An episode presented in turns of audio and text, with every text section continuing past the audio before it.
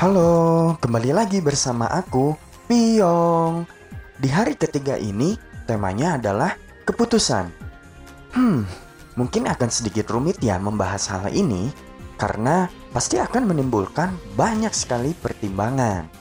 Oke, jadi sering kali kita menghadapi sebuah pengambilan keputusan yang membuat kita berpikir keras, dan biasanya itu merupakan sesuatu yang sensitif lalu bisa saja akan menyebabkan perubahan bagi kehidupan kita, entah positif ataupun yang negatif, tergantung dari keputusan yang akan kita ambil. Nah, aku sekarang mau meng-highlight ya bagaimana cara mengambil keputusan yang baik. Meskipun ketika kita sudah membuat keputusan yang baik, mungkin saja tetap masih ada resiko yang harus dihadapi. Tapi itulah hidup kita harus siap menerima apa pun yang datang kepada diri kita. Oke, jadi hal yang perlu dipikirkan sebelum mengambil keputusan di antaranya adalah yang ke satu, kita harus menyiapkan beberapa pilihan rencana keputusan yang paling baik.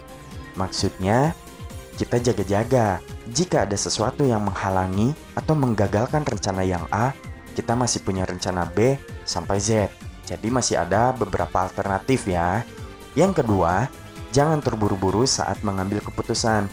Jadi kita harus bisa memikirkan terlebih dahulu dampak-dampak yang akan didapat dalam mengambil keputusan.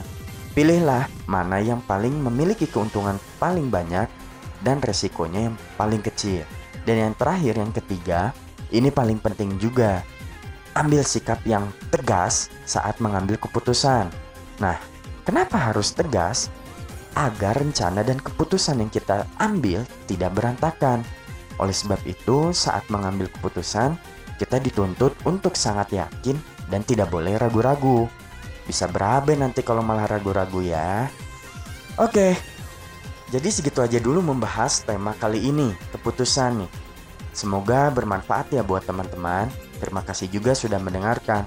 Sampai jumpa di tema selanjutnya. Dadah.